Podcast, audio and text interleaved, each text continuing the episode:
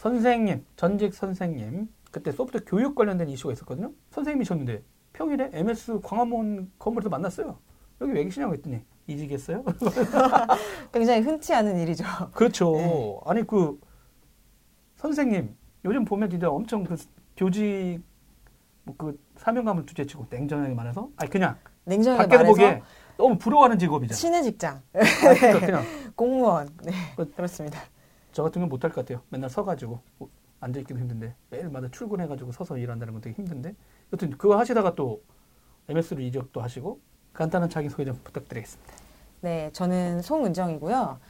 초등학교 교사로 6년간 근무를 했었고 오. 마이크로소프트에서 3년간 근무를 했었고요. 지금은 이화여대 교육공학과에서 열심히 공부를 하면서 또 여러 가지 뭐 데이터 과학의 컨설팅이라든지 아니면 디지털 마케팅 컨설팅도 일을 하고 있습니다. 아, 반갑습니다. 지금 박사 과정에 계신 거죠, 지금? 열심히 공부하고 있습니다. 박사를 빨리 마쳤으면 좋겠습니다. 아, 박사 과정에 들어가신 거예요? 네네. 아, 그러면 나중에 박사하고 나면 교수로. 아, 네. 교사를 하다가 그만두고 IT 회사에 있다가 그러다가 또 뭔가 또 다른 직종으로 가는 사람은 흔치 않죠, 한국에. 네. 그렇죠. 네. 다시. 그렇죠. 그래, 초등학교보다는 국회로 보내야겠네요. 감사합니다. 아까 말했는데 6년간 초등학교 선생님 하셨거든요. 네. 근데 그러다가 MS라는 곳을 일단 이직을 하셨어요. 네. 그 실제는 저희들이 아까 말씀드린 대로 만났을 때가 약간 교육 이슈가 있었을 때였는데 네. 왜 이직을 하셨어요? 제가 교사를 하면서 네.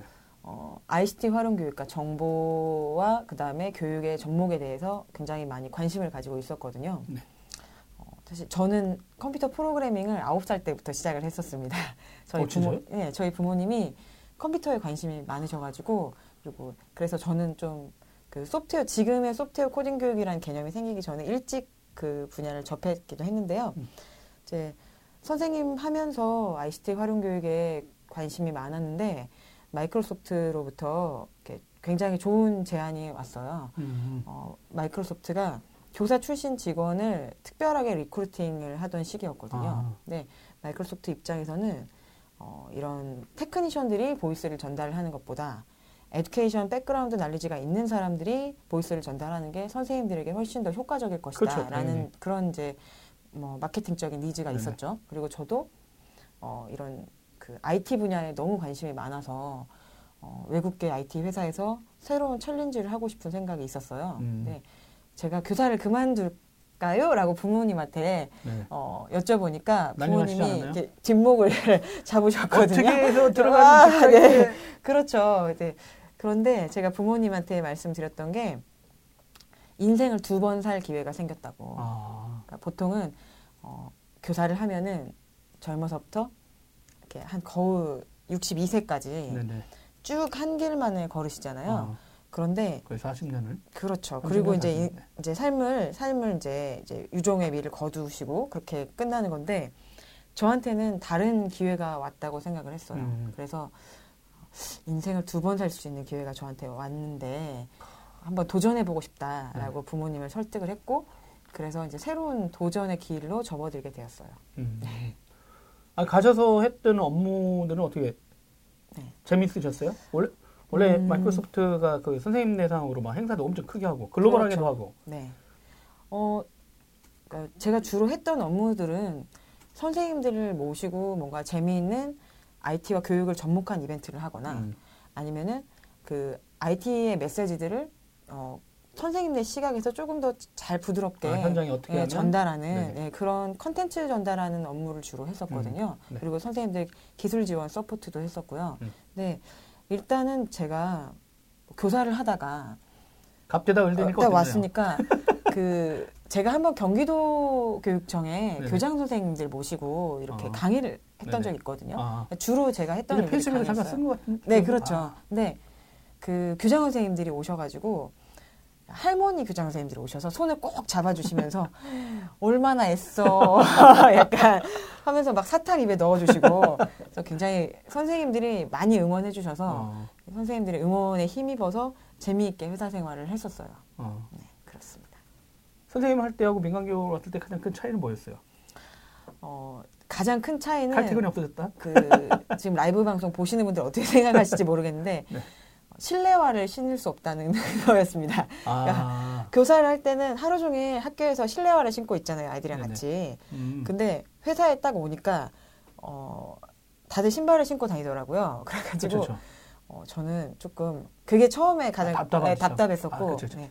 그리고 뭐 퇴근 시간이 좀 늦어지기는 했지만 그래도 매 순간순간 도전하는 재미가 있었기 때문에 괜찮았습니다. 다른 네. 부분들은. 실제는 올해부터가 소프트웨어 교육 의무화된 해잖아요. 네. 뭐 중학교 신입생 네. 내지는 뭐 1학년한테 가르칠지 2학년 가르치는 학교에서 결정하는 거고. 네. 뭐 3년간 최소 34시간 받아야 한다. 네. 고등학교도 마찬가지 이제 뭐 심화 선택에서 일반 선택에 넘어가. 네. 초등학교 5, 6학년생은 내년부터 의무화되고. 요런 이제 하시던 현장에서 이제 그 학생들하고 태클 이용해가지고 뭔가 문제 해결 이렇게 하다가 갑자기 글로벌하게도 뭐 영국에서 처음 시작을 많이 국가 단위로는 하기 시작했잖아요. 초등학교 네. 때 소프트웨어 의무교육 막 이런 얘기 했었는데 보시기에 이런 의무교육에 대해서는 어떻게 생각하세요? 시작되고 있는데. 제가 교사였을 때는 네. 아이들에게 컴퓨터 프로그래밍을 가르치는 게 정보 영재 교육의 일환으로 가르쳤었던 거거든요. 그러니까 의무화된, 선발해서? 네. 그래서 관심 있어하는 학생들에 대해서 네, 영국 같은 경우는 이제 CS 컴퓨터 사이언스 과정이 네네. 모든 학생들한테 영국, 에스토니아가 이제 소프트웨어 교육 선진국이잖아요. 네네. 그 모든 학생들에게 전달이 되던 나라들도 있었고, 근데 우리나라 같은 경우는 이런 컴퓨터 프로그래밍이 모든 학생들에게 전달되지는 않았었어요. 그런데 네네. 2015 개정 교육 과정이 나오면서. 그게 이제 2015 개정교육과정에 지금 방금 말씀해주신 그 내용이거든요. 2015 개정교육과정에 들어있는 소프트웨어 교육과정 내용이. 네네. 그래서 모든 학생들에게 확대가 됐는데 저는 일단 학생들의 교육의 선택권이 늘어났다는 거에서는 긍정적으로 생각을 하고요. 네. 이제 그렇지만 안 그래도 지금 아이들이 배우는 것들이 너무 많은데 이제 뭔가 이슈가 생길 때마다 하나씩 들어오잖아요. 그렇죠. 그렇죠. 네, 그래서 아이들이 배우는 것들이 계속 추가되고 있는 상황이거든요. 그런 부분에서는 아이들에게 좀 부담이 될 수도 있다라고 생각되지만 그래도 이 컴퓨터 사이언스에 대한 관심과 이걸 기본 소양으로 가져가려고 하는 거는 많은 미래 학자들이 이 컴페턴시 아이들의 역량과 관련돼서도 얘기를 이미 하고 있고 이게 국제적인 흐름이 아닐까라고 네. 생각이 돼서 의무화된 거는 일단은 바람직하게 생각을 해요. 네. 그게 이제 잘 전달되는 거는 이제 또 선생님들과 정책을 전달하시는 여러 행정가 분들의 이제 역할과 책임이 크겠죠. 교육부로 특혜되는 거 아니에요? 박사라면? 아 저요? 그게 있구나. 이것들이 말을 안 들어. 내가 박사 한 다음에 교육부 특채 노려볼만 하네. 우리가 조금 밀어줘야 되겠네. 이 영상 잊지 마세요 나중에. 네, 열심히. 우리가 저희들 가장 먼저 얘기했다는 거. 열심히 공부하겠습니다. 네. 아 근데 진짜 요즘 생각해 보면. 실제는 예전에 컴퓨터 학원이 있었어요. 네. 그러니까 지금하고 다른 거긴 하지만. 그렇죠. 근데 실제는 그때 가가지고 프로그래밍 배운 분들도 꽤 됐거든요. 네. 근데 어느 순간에 사라져. 그래서 되게 이상해. 어느 순간에 사라졌어요. 그러다가 갑자기 이제 다시 뭐 의무교육 얘기하면서 이제 학원 얘기도 나오고 있는 것 같긴 한데. 네. 뭐 접하기가 쉬워져서 그런 건지는 모르겠지만. 근데 지금 말씀하신 대로 왜 교육이라든가 글로벌 할 때 학생들한테 이 컴퓨터랑 단순히 코딩이냐 뭐 이거 갖고도 논쟁도 있잖아요. 네. 소프트웨어 교육이 뭐냐 도대체. 네. 근데 이게 왜 학생들한테 이게 필요하다라고 뭐 영국이나 다른 나라에서도 나오고 한국도 왜 교과 과정에서 이렇게 소프트웨어 교육에 대해서 자꾸 넣고 있는 거예요? 어떤 흐름들이 있는 거예요? 아니면 21세기가 뭐 자꾸 테크로 되니까 기술이 뭐 현장에 너무나 일반적으로 들어가니까 네. 앞으로 그런 세상에 대비하려면 이 다음 세대들한테 이걸 가르쳐줘야 된다 이런 건지 좀 궁금해요. 사실 우리가 컨텐츠를 그냥 소비하는 입장에서 네. 이제 그런 컨슈머 입장이었다가 이제 지금은 직접 컴퓨터 컨텐츠를 생산하는 시대가 됐잖아요. 네네. 근데 저는 이런 컴퓨터 프로그램에 대한 경험도 마찬가지라고 생각을 하거든요. 모두가 프로그램을 사용을 하고 소비하는 입장이었는데 이걸 직접 만들어 봤을 때 그거에 대한 경험이나 사고의 또 방향은 달라질 수 있는 거여가지고 이제 모든 분야가 사실은 컨슈머와 프로슈머의 그러니까 컨슈머가 모두가 프로슈머가 돼가고 있는 그런 흐름이어가지고 네. 이 컴퓨터 사이언스에 대한 경험도 그렇게 확장되어 가고 있는 게 아닐까라고 그건 제 개인적인 견해이고요. 네네. 그다음에 이런 컴퓨터식 역량에 관련된 연구가 굉장히 많이 되고 있는데 뭐 요즘 최근 버전은 UN의 데세코 뭐 2.0도 있고 아니면 21st century learning 해가지고 21세기 학습자 역량도 얘기되고 있는데 미래 사회에 우리 아이들이 어떤 역량을 가져가야 될 것인가 얘기하는 게 굉장히 많지만 다 하나같이 꼽고 있는 게 정보 활용 능력이에요. 그래서 이 소프트웨어 코딩 교육이 정보 활용 능력을 조금 더 적극적으로 능동적으로 레버리지하는 방법으로는 아주 효과적인 대응책이 아닌가라고 생각을 해요. 현장에서도 그 친구들 대상으로 그런 교육과 하셨을 때도 네, 이런 역량 얘기를 많이 하죠. 미래 사회에 우리 아이들이 어떤 역량을 지녀야 될 것인가, 그 다음에 테크놀로지의 변화는 어떤 것인가. 그래서 지금 제가 뭐 연구하고 있는 분야가 데이터 사이언스나 인공지능 뭐 이런 부분 연구하거든요. 근데 모두가 다 데이터 과학이나 인공지능의 혜택을 일상적으로 누리게 될 텐데 컴퓨터 과학에 대한 그런 기본적인 이해가 깔려 있다면은 뭐 모든 직업들이 다 어떻게 보면 테크놀로지 기반으로 움직이게 될 거기 때문에 저는 이런 교육들이 진행되는 건 매우 긍정적이라고 생각을 해요. 보시기에 이제 일단 선생님 하실 때 그 영재 대상으로 네. 했던 교육을 했었을 때 그 교육을 못 받던 학생들하고 뭔가 좀 다르긴 했어요. 그러니까 궁금하긴 해. 모두에게 다 해주고 싶은데 그렇죠. 현실적으로 그건 불가능해요. 현실적으로 이게 의무 교육이 아니었기 때문에 네. 안타까운 부분이 있었고요. 근데 뭐 그때 영재 교육을 할 때도 그 아이들을 컴퓨터 프로그래머로 키우고자 한 건 아니셨잖아요. 한 건 아니었어요. 그 아이가 가지고 있는 기본적인 소질과 흥미, 적성 이런 부분에서 컴퓨터 과학이 더해졌을 때 큰 시너지를 낼 수 있다고 생각이 돼서 접근을 했었고 지금 소프트웨어 코딩 교육 방향도 이거를 모든 아이들에게 조금 더 넓혔을 뿐이지 네. 모든 아이들을 프로그래머로 키우는 게 목적은 아니거든요. 그렇죠. 그래서 저는 그런 측면에서 모두에게 해주고 싶었던 게 지금은 정부에서 정책으로 이렇게 지원해 주시니까 그런 부분은 좋죠. 왜 근데 우리나라는 항상 그 선생님의 선의를 자꾸 만나야 되게끔 만들어 올까 국가가. 그렇죠. 그냥 세렌디피티에 의존하는 그렇죠. 상황이었죠. 그러니까, 그 선의를 가진 선생님들 만나는 사람들은 인생이 바뀌어. 아 저게 이제 좋아지겠구나. 그러다가 이제 어느 순간에 의무화되긴 했는데 막상 보니까 일반 선생님들이 가르칠 수 있는 영역이에요? 궁금했거든요. 이게 만약에 의무화되면 어떻게 돼요?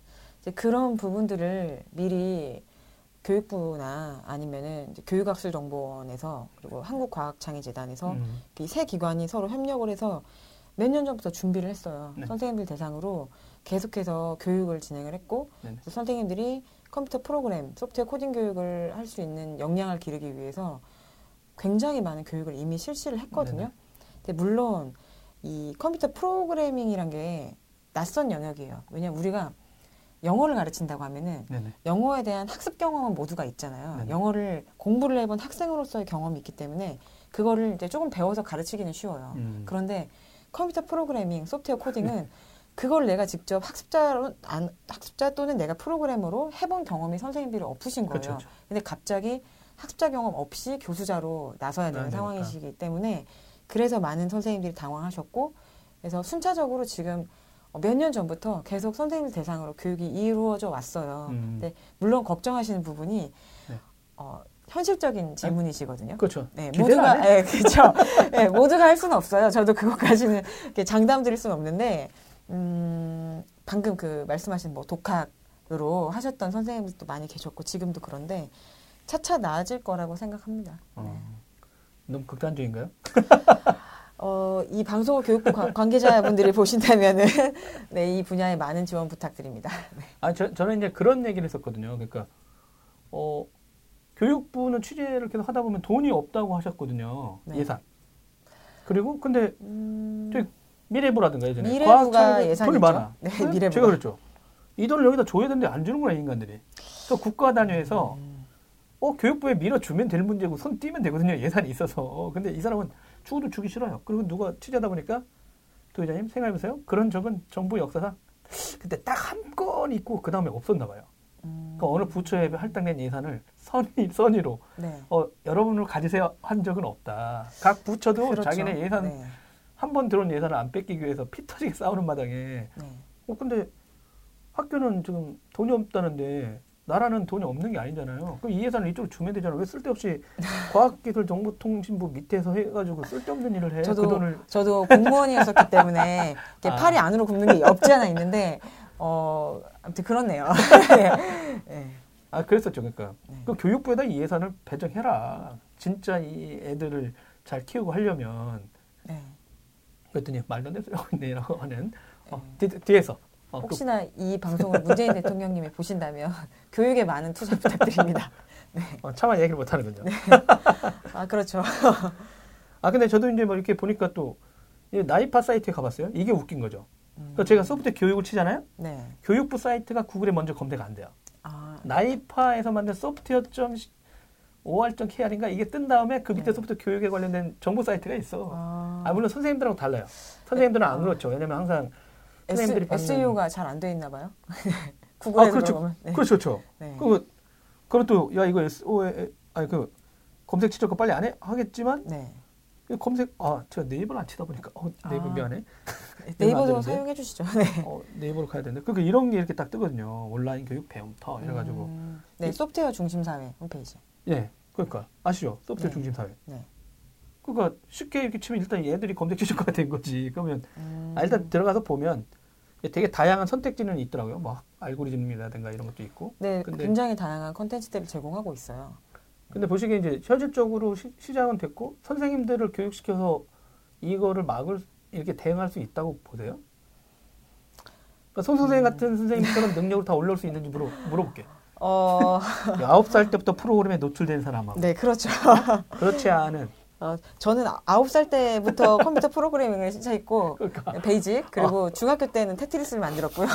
고등학교 때는 리눅스 서버를 운영했습니다.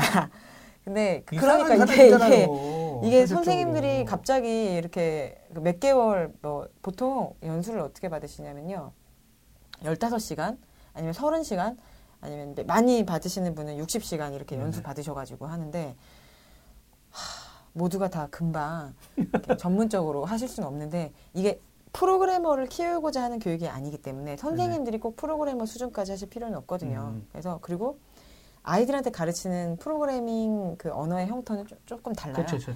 뭐 교육용 프로그래밍 언어로 해서 레고 블록을 쌓듯이 이렇게 조립을 해서 하는 형태로 가기 때문에 뭐 조금 더 쉬워요. 그래가지고 그런 거 있잖아요. 우리가 그 스크립트식 언어들 순차적으로 이렇게 판독을 하고 이제 그런 기본적인 수준에서는 뭐 객체 지향이라든지 뭐 포인터라든지 이런 개념까지는 학습하지 않잖아요. 그러니까 초등학교에서는 그런 개념까지는 가지 않기 때문에 그 프로그래머들이 다루는 모든 스코프를 다 하고 있는 건 아니에요. 그냥 기본적인 개념들, 뭐 변수, 상수, 함수, 자료형 이런 것도 이런 용어로 가르치는 게 아니라 그 훨씬 더 그 텐저블한 직접 손으로 만질 수 있는 그런 식으로 개념을 전달을 해요. 그래서 뭐 걱정하시는 것만큼 그렇게 망하진 않을 거예요. 어느 정도. 네. 아, 근데 그런 내용은 안 나왔나요? 그러니까 저는 이제 되게 웃기거든요.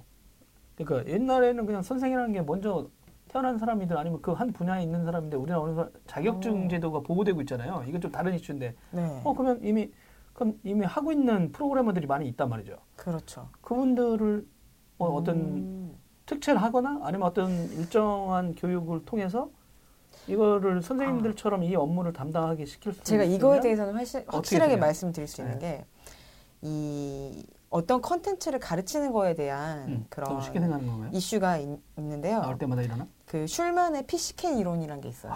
PCK 이론이라는 게 뭐냐면은 수학 교사를 하려면은 어떠한 역량이 있어야 되는가라는 이론인데, 네. 그러니까 예를 들어 제가 수학 교사라고 예를 드는 것 뿐이에요. 근데 수학을 가르치기 위해서는 두 가지 역량이 필요해요. 첫 번째는 수학을 잘해야 돼요. 그 역량이 필요하고. 일단 기본인 거죠. 네, 그건 기본이고. 그리고 두 번째로는 수학을 잘 가르쳐야 돼요. 이 두 가지가 동시에 이렇게 돼야 되거든요. 교집합으로. 근데 수학을 잘 아는 사람은 수학자인데, 네. 수학자가 수학을 잘 가르치냐는 또 별도의 문제예요. 그 대학교에 계시는 저명한 교수님들 잘 못 가르치시는 분들 계시잖아요. 그게 그거예요. 그리고 대놓고 얘기하나요? 네, 그렇죠. 네, 교수님들 사랑합니다. 네. 그런데 그리고 수학을 잘 가르치는가 이거에 대한 문제는 이제 제가 뭐 보습학원 선생님들 비하하는 거 아니고 동네에 계시는 그 아주 어린 아이들 가르치는 보습학원 선생님들이 수학을 굉장히 잘 가르치세요. 근데 그분들이 또 방문교사 하시기도 하고 그렇죠. 근데 그분들이 고등 수학을 잘하시는 건 아니거든요. 그러니까 수학 교사여야 하면은 그 컨텐츠, 그러니까 뭘 가르치려면은 컨텐츠도 잘 알아야 되고 가르치는 교수법에 대한 역량도 있어야 되는데 이제 프로그래머 분들은 컨텐츠는 전문가이신 거죠. 근데 가르치는 것에 대한 전문가일지는 또 별도의 문제고 그 다음에 선생님들은 가르치는 거에 대한 전문가인데 이 프로그래밍이라는 컨텐츠에 대해서는 비전문가죠. 네. 그래서 그 양쪽 다 가지고 있는 스페셜티가 다른 거예요. 근데 이 두 가지가 같이 가지고 있어야 그 분야를 잘 가르칠 수 있다라고 얘기를 하거든요. 그러면 네.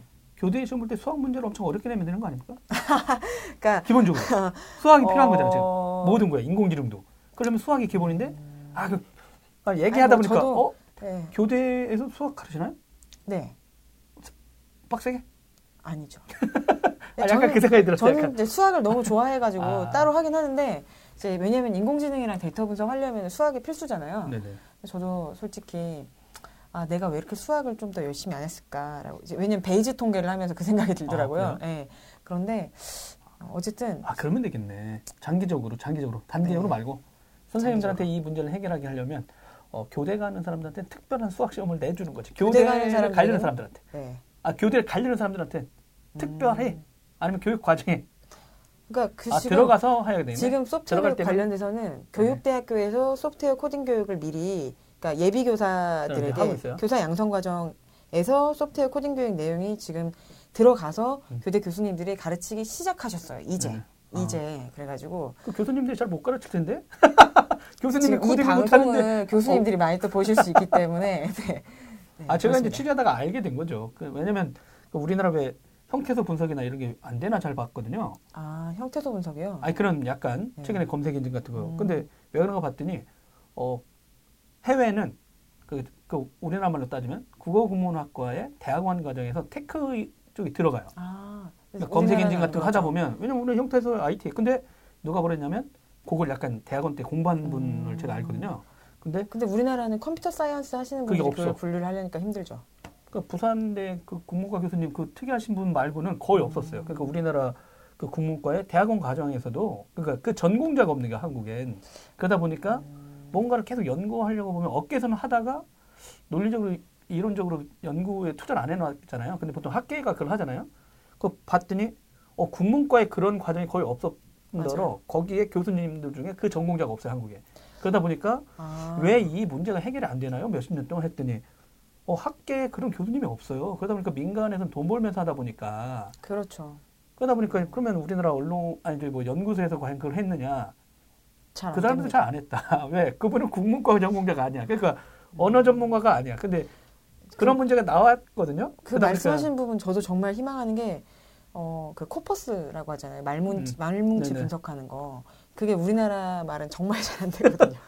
그게 연구가 많이 필요하다고 생각하는데 도메인 알리지 계신 분들, 그러니까 그과 교수님들이 컴퓨터 사이언스하고 접목해서 코어하는 걸 힘들어하시긴 해요. 그러니까 그거 안 해도 먹고 살 수 있고 변화가 없으니까 그렇다고 보는 거죠. 근데 그러다 보니까 그런 게 연구가 안 되면 우리나라 자연어 처리에는 발전이 없습니다. 네. 그러다 보니까 이제 MS 오피스 쓸 때도 항상 그 얘기를 기자들이 지금 28년 됐다니까요. 아직도 해결 안 된 거 아니야. 한국에서 왜 한국 MS 오피스에 여러분 음성 인식 같은 거 한국 안 넣어요. 코타나도 한국말 잘 안 하잖아. 못 하잖아. 그렇죠. 하이 코타나 해야죠. 네. 네. 근데 그게 그 단순히 민간 기업만 욕할 건 아닌데 이제 하다 보니까 이제 이런 쪽 하다 보니까 이게 진짜 기초 연구나 뭐 이런 게 되게 쉽진 않구나. 그런 게 됐을 때도 이렇게 되는 건데. 그리고 저 학계 전체가 바뀌려면 교육은 시작됐어요. 네. 그 말한 대로 이제 궁금했던 게 뭐예요? 영어 나와도 학원. 전 요즘 커가면 커물수록 공교육을 신뢰하지 않아. 미안하지만. 맞아요. 왜냐면 내가 공무원분들이, 왜 선생님이 공무원이지? 라고 해요. 조카한테. 네. 민간에 이미 끝났다. 교육에 시장 논리로 따지면. 애들이 다 학원 가서 하는데, 이 컴퓨터 교육도, 소프트 교육도 학원 생기는 거 아닐까? 학원이 많이 생겼어요. 네, 학원이 많이 생겨가지고. 네. 굉장히 자극적인 현수막들 많이 붙어 있어요. 강남엔 또 부자들이. 그렇죠. 아이비리그에 그 항목이 들어갔대. 그게. 누가 알려줬어요, 저한테. 그래서 강남 부자들이 이 소프트 교육에 관심이 있대, 애들이. 오픈소스로. 네, 기여하잖아요? 되는군요. 그 경력 이렇게 딱 하면 나중에 미국 아이비리그 대학 들어갈 때 전형의 한 항목으로 등장했대. 그거를 강남 아줌마들이 알고 이미 알아서 생겼다 이러는 거야. 내가 오! 네, 많이 생겼어요. 학원이. 이 교육하고 상관없이. 네. 아이비리그를 위해서. 아, 강남은 약간 그런 게 있는 거죠. 이해합니다. 강남 어머니들. 네. 근데 지금처럼 이제 의무 교육이 생기니까 또 학원이 또 생기잖아요. 네. 학원이 많이 생겼죠. 야, 이건 진짜 누가 뭐 막을 수가 없는 거 아니야. 선생님의 선의로 막을 수 없는 거 아니야. 근데 뭐 저는 학원도 학원 또 그 사교육 영역에서 교육의 중요한 역할을 하고 있다고 생각을 해요. 그래서 학원은 학원대로 잘 이제 드라이브하고 아니, 학교는 학교대로 이제 역할을 하면 되지 않을까요? 네. 시험 문제 내기도 힘들겠어요. 의무 교육이 된다는 건 평가를 한다는 거잖아요. 아닌가요? 그렇죠. 평가가 있죠. 근데 평가를 할 때 요즘은 이제 과정 중심 평가, 수행 중심 평가를 하기 때문에 그리고 이제 또 자기 평가나 동기 평가도 다 들어가 있고 그래요. 네네. 그러니까 학생 자신이 나의 성취도에 대해서 스스로 돌아보면서 평가를 하기도 하고 그리고 친구들을 통해서 상호 평가도 받고 그 다음에 교사가 평가를 하는데 그 학생의 결과물만 가지고만 평가하는 게 아니라 과정에서 얼마나 성장했냐를 평가하기 때문에 막 그렇게 막 생각하시는 것만큼 뭐 지필 시험으로만 평가가 이루어지는 건 아니어가지고 그런 부분은 또 많이 보완되고 있어요. 다시 학교로 돌아가고 싶은 생각은 안 들어요? 그 질문을 굉장히 많이 받는데요. 그렇죠. 잘 하죠. 제가 학교로. 그 질문 받는 2대 질문이 뭐냐면은 왜 그만두셔야 되나요? 네. 다시 돌아갈 생각 없냐. 뭐 그런 얘기 많이. 돌아갈 수는 있어요? 다시 시험 봐야 돼요? 선생님 그만두면 어떻게 돼요? 제가 경력직 선생님을 뽑을 때가 있나요? 임용시험에 합격해서 그러니까 예를 들면 교사 자격증은 딴 거잖아요. 교사 자격증은 있고요. 네. 그다음에 공무원 시험에 해당하는 교사 임용 시험에 해가지고 이제 교육청에 임용이 된 거였는데 만약에 제가 공립학교 교사로 가고 싶다면 임용 시험을 다시 봐야 돼요. 근데 사립학교에 가고 싶으면 다시 노량진 가야 된단 말이에요? 컵밥 먹으러? 아 저는 임용 볼 때도 그냥 봤었어요. 네, 네. 대단한 인간입니다. 그런데 네. 만약에 제가 공무원 하고 싶으면 다시 임용 시험을 볼 거고 아니면 사립학교에 이제 어플라이를 하면 되는데 다시 교사를 하고 싶냐라고 물으시면은 나중에는 생각을 바꿀 수도 있지만 지금은 제가 학교 밖에서 할 수 있는 일도 많아요. 네. 왜냐하면 학교 안에서의 이런 교사로서의 경험을 가지고 그리고 네. 또 외국계 IT 회사에서 경험을 가지고 있고 지금은 또 대학원에서 공부도 하고 있고 이래서 경험의 폭이 다양하잖아요. 그래서 그 브릿지 역할을 할 수 있기 때문에 그래서 지금 학교 밖에서 할 수 있는 역할이 많아서 당분간은 학교 밖에서 조금 더 교육을 지원하는 꼭 학교 안이 아니더라도 밖에서도 교육을 지원할 수 있잖아요. 학교 밖 교육자로서 역할을 수행을 하고 그리고 만약에 학교 안에서 뭐 저를 필요하다고 하시면 다시 갈 수도 있겠죠. 오픈 마인. 네. 아니, 선생님들도 그러면 되겠네. 법이나 이런 사람들처럼 사회생활 한 사람만 선생님 할 수 있게. 네. 뭐 남자분들은 일정 정도 기간이 지나서 군대도 있으시잖아요. 남자분들은. 네. 아니 뭐 군대야 그냥 그런 거. 아 그러면 이제 근데 계속 공부에 멈추지 않은 다음에 최근에 책을 또 번역하셨어요. 제목이 여러분 이런 책을 들고 나오셨습니다. 네, 마인크래프트 실험실입니다. 이 마인크래프트 실험실 어떤 책이에요? 아, 이 책은 2016년에 네네. 이제 2016년에 아마존에서 베스트셀러? 네, 청소년 부분 베스트픽에 올랐던 책이고요. 그래서 마인크래프트라는 아이들에게 아주 인기 있는 게임을 활용하여서 이제 가족과 함께 컴퓨터 밖에 이제 오프라인 프로젝트도 하고 컴퓨터 안에 온라인 프로젝트도 할 수 있게 네. 이제 안내를 하는 그런 게임 활용 교육 책이에요. 그래서 마인크래프트를 이용해서 가족과 함께 공부를 할 수 있는. 선생님들이 보는 거예요? 아니면 부모님? 선생님들도 보실 수 있고 학부모님들, 학생들 다 같이 보실 수 있는 책이에요. 그래서 이거를 번역을 했고요. 이제 이 책은 그 예를 들어서 어떤 내용이 있냐면요. 마인크래프트 안에서 성을 쌓는 활동을 할 수 있잖아요. 네네. 블록으로 성을 쌓는. 근데 네. 그 게임 밖에서는 부모님이랑 같이 각설탕을 쌓아서 성을 지어봐요. 그래가지고 이 성 어차피 사각형으로 모든 세상을 표현했었으니까 비슷하게 그래가지고 각설탕을 정육면체네요 어떻게 보면. 네, 성을 지어서 뭐 이 성을 짓는 건축 구조나 아니면은 뭐 이 각설탕을 몇 개를 쌓아야 어떤 모양이 보이는지 뭐 그런 것들을 가족들과 함께 이제 한번 공부를 해보고 그리고 마인크래프트 접속을 해가지고 아까 만들었던 성을 조금 더 심화 발전시켜서 마인크래프트 세상 속에서 만들어보는 거예요.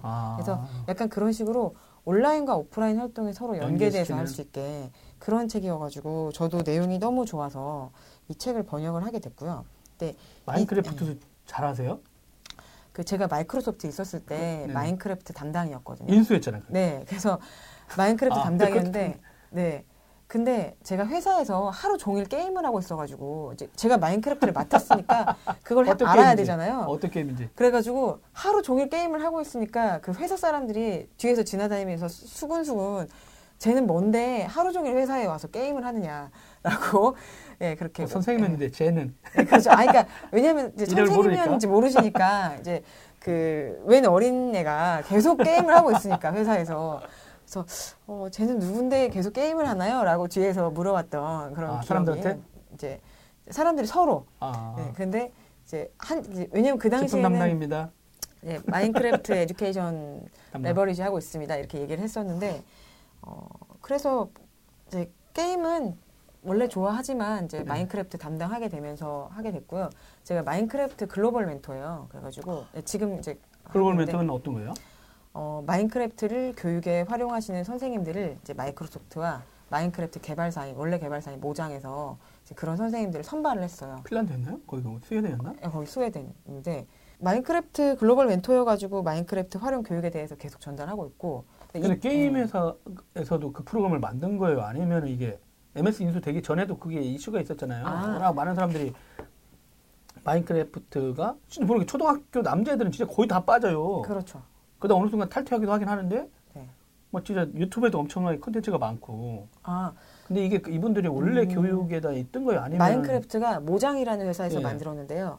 전 세계적으로 엄청나게 많이 인기를 끌었어요. 그렇죠. 그래서 선풍적으로 인기를 끄니까 마이크로소프트사에서 인수를 했답니다. 근데 인수를 할 때 그 사티아 사장님이 임원진의 반대가 좀 있었어요. 왜냐면 게임 회사냐? 그렇죠. 그 게임 회사를 굉장히 많은 천문학적인 액수로 이제 샀거든요. 네. 그러니까 그 임원진들 앞에서 설득을 했던 게 마인크래프트가 STEM 교육, 융합 교육을 이끌어갈 수 있는 아주 중요한 도구가 될 것이다. 이렇게 설득을 했고 이후에 그 사티아 사장님의 판단이 옳았던 게 마인크래프트가 계속 성장을 해서 네네. 이게 원래 인수했던 그 가격에 비해서 훨씬 더 가치가 높아졌던 거예요. 지금? 네, 그래가지고 이제 결국 사티아 사장님이 인수를 하신 거는.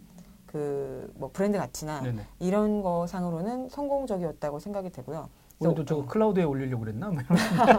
예, 예. 그래서 이제 마인크래프트를 마이크로소프트가 인수를 하고 나서 원래는 자바로만 개발돼 있어서 네. 이제 이게 그 다른 플랫폼으로의 이식성이 좀 떨어졌어요. 콘솔 같은 데로. 그런데 MS가 인수를 하고 엑스박스 쪽으로 보낼 수도 있고 뭐 그렇죠. 이런. 모바일이나 엑스박스에 이제 그 윈도우 유니버셜 플랫폼 있잖아요. 네네. 그런 거 이식을 하기 위해서. 이제 C# 개발로 다시 포팅을 했거든요. 지금은 이제 그 마이크로소프트가 다시 포팅한 버전이 에듀케이션 버전으로 나와 있고 기존의 자바로 짠 레거시도 남아 있고 그래서 그게 공존하는 상태예요. 네, 어쨌든 이 방송을 개발자분들도 보실 것 같아서 네, 그렇습니다. 네. 그러면 이제 그게 MS가 인수한 다음부터 교육 시장에서 더 많이 들어간 기능이나 뭐 프로그램이 늘어난 거예요, 그러면? 그러니까 마인크래프트가 에듀케이션 버전이 있거든요. 네. 그 에듀케이션 버전은 이제 제가 주말에 나올 책이 그거에 대한 내용인데 에듀케이션 버전으로는 코딩을 할 수가 있어요. 그래가지고 예를 들어서 마인크래프트 상에서 프랙탈을 만든다. 네네. 그러면은 일일이 그 블록들을 쌓아서 노가다를 해야 되잖아요. 네네. 근데 그 프랙탈을 코딩으로 만들기는 쉽겠죠. 규칙이 있으니까. 네네. 그래가지고 이제 그런 식으로 그 프로그래밍을 통해서 마인크래프트 세상 안에서 뭔가 쉽게 건축을 할 수 있는 기능이 에듀케이션에는 추가가 됐어요. 그리고 최근에 추가된 기능은 화학 실험실이 추가가 됐는데 그래서 뭐 마인크래프트 세상 안에서 원소 그다음에 그러니까 원자와 분자를 만들고 네네. 그 분자들을 결합해서 화학물질을 만들고 이런 게 추가가 됐어요. 요즘 중2가 원자 원소 외우느라고 지금 달달달 내 책 보고 과학 잘 못해 과학을. 그 기능이 추가가 됐어요. 네. 그래가지고 그거 지금 달달달 외우느라고 정신이 없더라고요. 우리는 다 이게 뭐든지 다 애우게 하는구나. 근데 마인크래프트 안에 그게 들어갔어요. 그러니까 예를 들어서 원자 하나랑 전자 네네. 하나가 있으면 그게 수소 원자가 되거든요. 그래서 그런 식으로 그 원자 그 원자 핵 그다음에 네. 전자, 중성자 그 개수를 네네. 이렇게 숫자를 맞춰 주면은 그 원소가 생겨나는 네네. 그런 원소 생성기도 들어가 있고요. 뭐 그래 가지고 뭐 아니면은 뭐 염화나트륨 결합을 해 가지고 뭐 소금을 만들어 본다든지 아니면 뭐 설탕을 분해해가지고 포도당과 과당을 뭐 분해를 시킨다든지 이런 기능들이 마인크래프트에 추가가 됐습니다. 근데 이게 궁금했던 게 그 게임과 이 교육은 옛날부터 뭐 잘 궁합이 맞을 거다는 얘기는 있었거든요. 근데 누가 야, 게임하는데 뭔 교육이야, 게임에 빠져 이런 얘기하는 분도 있고.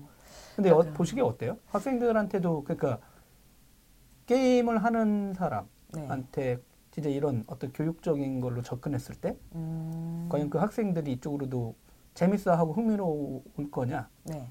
그런 게 어떻게 뭐 검증됐거나 아니면 실질적으로 더 이렇게 할 수 있어요로 접근하는 건지 궁금해. 그러다가 지금 그럼 이거 마인크래프트에서 이거 하려면 마인크래프트를 알아야 되는 애들이 흥미로운 거 아니에요? 그러니까 그게 이 게임과 교육을 결합하는 거에 대해서 많은 걱정이 있으신 건 저도 알고 있거든요. 그쵸, 네. 지금 이제 게임 베이스드 러닝, 게임을 활용해서 교육에 접근하는 연구들이 많이 진행 중이에요. 근데 게임의 장점은 가장 큰 게 모티베이션, 동기. 그러니까 이 게임을 쓰면은 아이들이 자동적으로 학습 동기를 가지게 된다는 게 가장 큰 장점이거든요. 네네. 네. 공부를 시키는 게 얼마나 힘든지 아시잖아요. 알죠. 네, 아시죠? 근데 제가 책을 사준 적 있어요. 마인크래프트 책을. 네. 아니, 그 보니까 큰 애보다 작은 애가 훨씬 잘해. 네. 그러니까 큰 애도 게임 좋아했는데 얘는 마인크래프트는 잘 못했는데 얘가 막 뭘 하는 거 보고 물어봤더니 막 칭찬하는 거 자기 동생한테. 웬만한 칭찬 안 하는 놈인데 형이. 네가 보기에 얘 잘하는 거니까 엄청 잘하는 거예요? 라고 했는데 그래서 내가 아 얘를 그러면 그때 송 선생님이 이런 거 하는 거 알고 네. 마인크래프트를 한 다음에 나도 편히 살아야겠다. 자식 잘 둬가지고 이런 생각을 했죠. 잠깐. 얘를 프로그래머를 시켜서 편하게 살아야겠다. 그러다가 야 빨리 유튜버로 커. 그러면서 이거 좀 얘기해. 라고 했는데도 안 해. 하는 건 좋아하고 맨날. 그래서 영상으로 좀 기록을 하든가. 지금부터 도전해서 한 10년 하면 되는 거 아니야?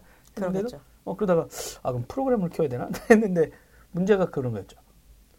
제가 이런 걸 한 적이 없으니까 좋아하는 학생들. 근데 제가 살고 있는 그 동네에 또 그런 거를 가르치지도 않더라고요. 초등학교도 그렇고 지금 중학교도 그래요. 그렇죠. 제가 그래서 그랬다니까요.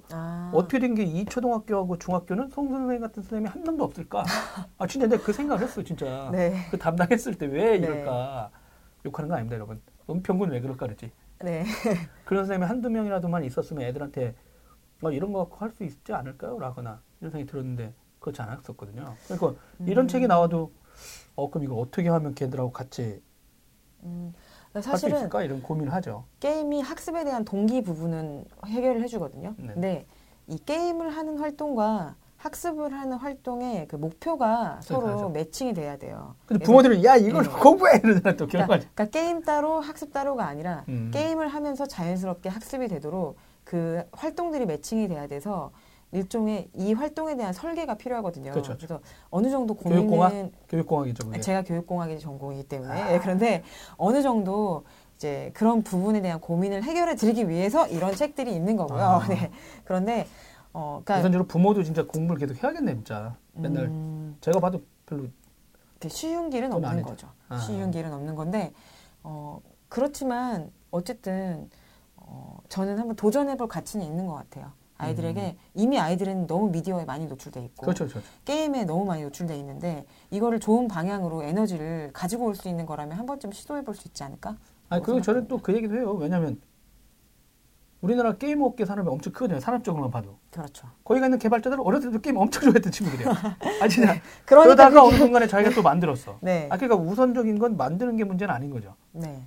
실제 게임에 빠졌던 사람들이야. 즐겼던 사람들. 즐겼던 분들이. 네, 그 사람들이 뭐, 누구는 기획자가 되기도 하고, 마케터가 되기도 하고, 뭐, 디자이너가 되고, 누구 개발자도 되고, 막 이런 거거든요. 근데 기본적으로 게임을 사랑하는 사람들이 많은 거죠.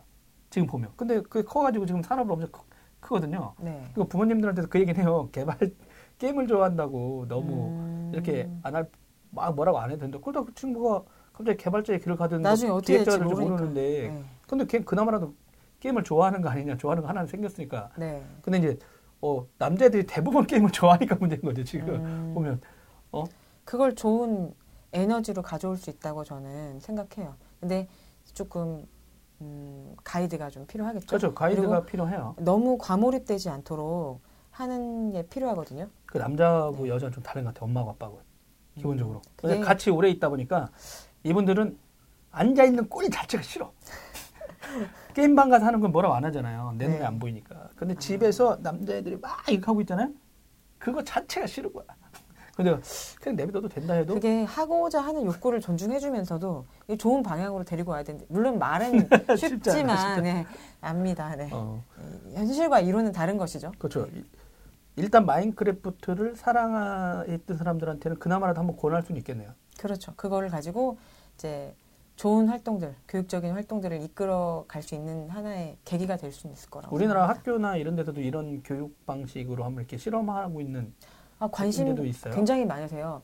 인천교육청에서도 제가 이번 달에 가서 마인크래프트 활용 교육에 대해서 강의를 했었고 그리고 뭐 제주도에서도 요청이 네네. 왔고 뭐 각 지역에서 요청이 와서 전라북도에서 했었고 뭐 여러 군데에서 마인크래프트 활용 교육에 대해서 전달을 박사 과정인데 그 일도 계속 하고 있는 거예요, 지금? 네. 공부를 잘 안 하고 있다는 건데, 예, 열심히 하겠습니다. 네. 네. 2대1 교육과정은 안 만들어지나요?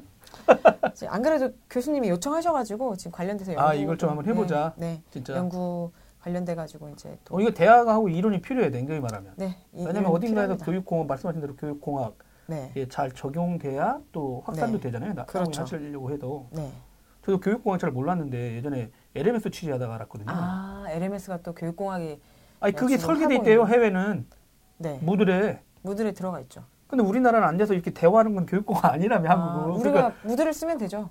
아니, 근데 네. 그분이 그런 거야. 그러니까 이미 그 소프트웨어 안에 그 교육공학의 철학이 들어가 있어요. 어떻게 설계될 당시부터 해외는. 그렇죠, 교육공학자들이. 근데 우리나라 LMS 만들어요. 그게 없다는 거야. 그냥 엔지니어링만 돼 있는 거죠. 그러니까 그게 약간 그러니까 LMS에 네. 자기가 보다가 놀랬다는 거죠. 그러니까 이게 단순히 오픈 소스니까 무들 써요 이런 얘기가 네. 아니라 그 방식을 평가하고 뭐 할 수 있는 게 이 무들에는 들어가 있었던 거고 그러다 보니까 우리가 만들었던 LMS에는 그 약간 철학이나 이거는 좀 빠져 있었던 것을 알았다 이런 거죠. 기능은 뭐 이렇게 따라가는 건 이해합니다. 핵심이 빠져 있었어요, 막 이런 얘기 하기는. 엔지니어들이 기능 구현에 추진돼 그렇게 되게 조금 락킹돼 있는데. 이제 그걸 설계하는 사람들의 마인드가 중요하잖아요. 저도 그때 그래서 교육공학이요? 그랬더니 그러니까 독일에 그런 학문이 그런 게 있어요. 엄청 중요해요. 그런 게 있습니다. 네. 그래서 그때 알았어요. 그때 이게 그런 게 있구나. 근데 진짜 저쪽에서도 이제 부모님들과 함께하는 뭔가를 송 선생이 이거 해봐도 되는 거 아니에요? 네, 그렇습니다. 워낙 열정가긴 한데 워낙 바쁘셔가지고 근데 진짜 그러니까 이거 저자와 사인회는 언제 이런 거 안 해요? 일단 제가 책을 동시에 여러 개를 작업하게 돼가지고 어떤 걸 밀어야 될지 네, 바쁜데 이거 네. 인쇄가 어떻게 일단 이거에 집필한 게 많이 떨어지잖아요. 네, 이거 이권도 나올 거거든요. 이거 이권도 나올 거기 네네. 때문에 네, 그래서 한번 길벗하고 얘기해 볼게요. 네. 이권도 있어요? 랩1, 랩2 이권을 번역을 해야 돼요. 또 하고 계신 거예요 지금? 이제 원고를 이번 주에 받았습니다. 이권 원고를. 네. 그 되게 좋네요. 보통 이거 얼마 몇 부 이상 팔려야 2권 들어가고 막 이랬는데. 근데 많이 팔렸나 봐요. 네, 그죠. 나도 얼마 안 됐잖아요, 지금. 네. 그 인맥동원에서 학교에다 쫙 까는 거 아닙니까? 조금 그렇긴 했는데, 네, 제 친구들이 많이 샀어요. 네. 역시 실무팀의 현장에 있는 게 중요해. 그렇습니다.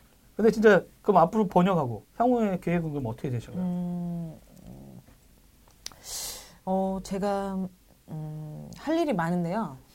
네, 할 일이 많은데 일단 데이터 과학 하고 있으니까 파이썬 활용한 데이터 과학 연수도 하고 있어요. 그래가지고 선생님들한테도요? 네. 아니면 선생님들한테. 선생님들이 왜 AI 배우려고 그래요? 파이썬은 뭐 그러니까 데이터 과학을 왜? 소프트웨어 코딩 교육이 의무화되면서 네네. 그 중고등학교 선생님들도 파이썬 하시거든요. 중고등학교 선생님들이. 그러니까 중고등학교 아는구나 예. 선생님도.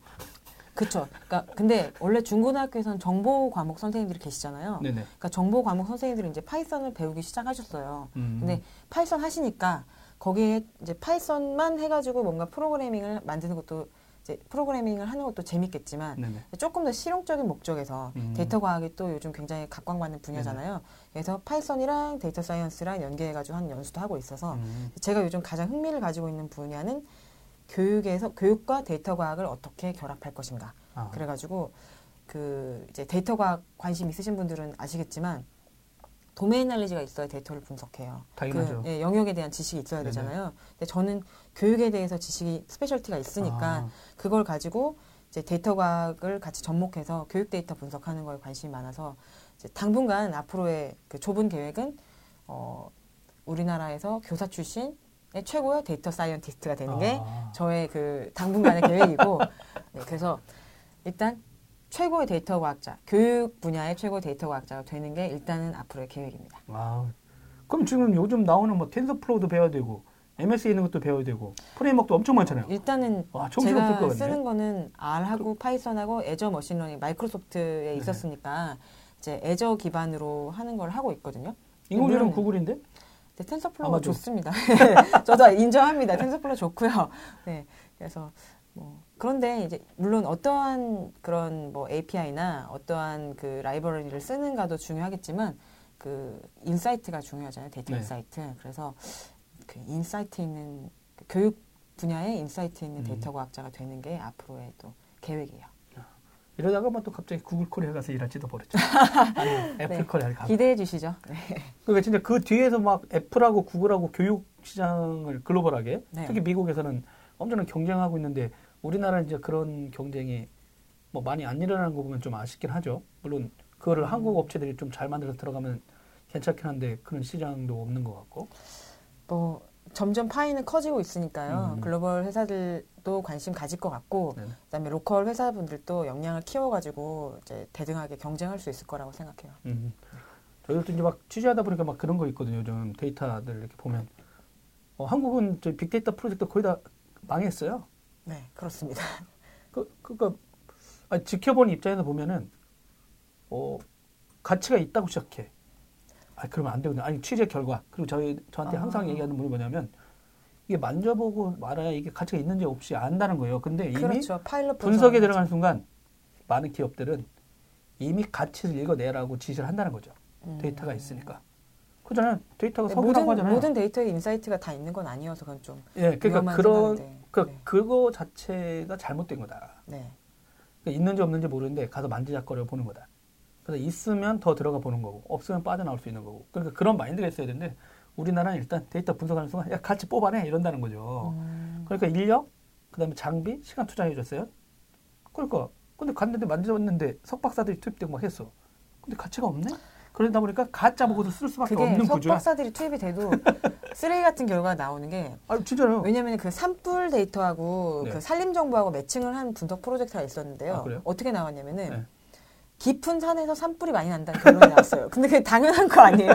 그래가지고 깊은 산에 사람이 많이 깊은 산에 산불이 난다. 그래가지고 어처구니 없는 게 우리나라 그 지형도하고 네네. 그 산불 인사이트 데이터하고 똑같은 거예요. 그냥 그 산이 깊으면 네. 산불이 많이 나고 그러니까 이런 식의 데이터 분석은 더 이상 그래서 다 실패했다고 생각하고요. 네네. 저는 그렇게 하지 않기 위해서 여러 학교 지금, 쪽에서도 뭐 분석할 데이터들이 많이 있어요? 많이 있죠. 학교 쪽에서도. 그리고 저는 이제 빅데이터 분석뿐만 아니라 저는 생활 데이터나 스몰 데이터 분석하는 거에도 관심이 있거든요. 네네. 왜냐하면 교육 데이터는 빅하지 않을 수도 있거든요. 그리고 빅데이터 분석하기 전에도 다 샘플링해서 파일럿 분석을 하시잖아요. 네네. 그래서 뭐 꼭 빅데이터가 아니더라도 분석을 했으면 좋겠고 그리고 그렇죠. 뭐 컴퓨터 사이언스 고도화된 컴퓨터 사이언스를 적용하지 않더라도 분석할 수 있다고 생각을 하고 뭐 시각화나 아니면 네네. 단순한 분석들을 통해서라도 그리고 어쨌든 중요한 거는 데이터로부터 그 문제 의식을 가지고 그 인사이트를 통해서 해결하는 거 그런 저는 데이터 마인드 네네. 그다음에 데이터를 통한 문제 해결도 중요하다고 생각하기 때문에 그런 쪽에서 조금 접근을 하고 있어요. 이런 선생님 만나는 애들은 논한 거라니까. 네. 역시 그러니까 뭐 그래서 스승이라도 있는 거 아닙니까? 그렇죠. 저희 주위에는 맨날 멍들어. 왜 저희 세대는 그랬나 몰라. 페이스북에 스승님들 많은 좋은 선생님 얘기를 안 하고 잘하고 계세요. 저희들은 의도 터진 얘기만 써. 그렇죠. 누가 더 그 마대자루로 많이 맞았는지만 얘기하니까. 네, 세대가 저희들도 9세대야. 네, 지금은 그런 내용을 하는데 네. 따라야 되는데 여튼간에 네. 새로운 세대의 선생님들도 출연하셨고 네. 그 공부를 진짜 멈추지 않으시는군요. 공부요? 근데 진짜 더 이상 이렇게 말하면 좀 재수 없으실 수도 있는데 공부가 제일 쉬워요. 정말 네. 재수 없는 선생님이셨습니다. 네. 재수 없는 교사였습니다. 네. 근데 진짜 그게 더 재밌고 뭐 배우는 게 네, 공부가 제일 쉽습니다. 사회생활 하시다 보니까 네 어쨌든 부모님 만나는 게 힘들구나. 네. 좀 약간 정답 말씀하셔가지고 소름. 네. 저희들은 네. 학교 근처에 안 가고 거의 방목 수준이었거든요. 네. 지금 공부가 쉬워요. 네. 공부가 쉽습니다. 이제 그럼 조만간 이제 박사 학위가 또 이제 조만간 또 페이스북으로 올라오고 일단 열심히 하겠습니다. 일단 열심히 하고 다른 분야의 공부도 계속 하겠습니다. 네. 선생님들이 이런 걸 잘 쓰려면 클라우드도 도입돼야 되는데 우리나라 법이 많이 개선됐나요? 학교에서는 그나마 마지막 질문인데 클라우드가 많이 들어가 있어요? 클라우드요? 못 들어가 있었잖아요, 한국은. 그게 그 학교 정보가 네. 학생들 개인 정보도 있고 그 다음에 학교 예산 집행하는 네. 그런 행정 정보도 물려 있어가지고 이게 쉽게 다 그 클라우드로 올라가긴 힘들 것 같아요. 그래가지고 그런 부분 물론 보안이 가장 중요하기 때문에 그렇긴 한데 점차적으로 그 학습에 관련된 교수 학습에 관련된 네네. 부분은 이제 클라우드로 이전될 수 있다고 저는 생각하거든요. 그렇죠. 네. 네. 아직까지는 그 발전 수준이 낮은데 점차적으로 부분이라도 옮겨올 수 있는 가능성은 있습니다. 그래서 뭐 그런 거 관련돼서 교육학습정보원이나 이제 교육부가 논의하고 있는 걸로 알고 있어요. 김진숙 박사님 그거 회의 계속 하고 계시거든요. 그래서 조금 기다려 보시면 되지 않을까. 근데 이제 그것도 느끼긴 하죠. 뭐 2000 클라우드 나온 지가 지금 용어 나온 지가 거의 10여 년이 넘는데 아직 한국은 역시 현장을 간다는 건 그렇죠. 다른 이슈가 있으니까. 일단 기다려 주시죠. 네. 언제까지 기다리는 거예요? 많이. 네. 알겠습니다. 오늘은 모처럼 만에 2년여 만에 이제 만나뵀는데 역시 공부가 가장 쉬웠어요라고 선생님을 만나고 네. 마인크래프트 실험실 네 저도 한번 이 책 갖고 한번 읽고 큰 애는 틀렸으니 둘째라도 한번 네 지금이라도 네. 네 알겠습니다. 그리고 되게 왕성한 활동을 하고 계시니까 나중에 또 연락 주시면 또 열일 제처럼 꼭 가질 것 같습니다. 네. 오늘 소감 어떠시나요? 오늘 맨날 이렇게 그 시청자로 보다가 직접 나오니까 재밌네요. 네. 네. 알겠습니다. 저희 또 편집 잘해서 또 다시 널리 퍼뜨리도록 하겠습니다. 네.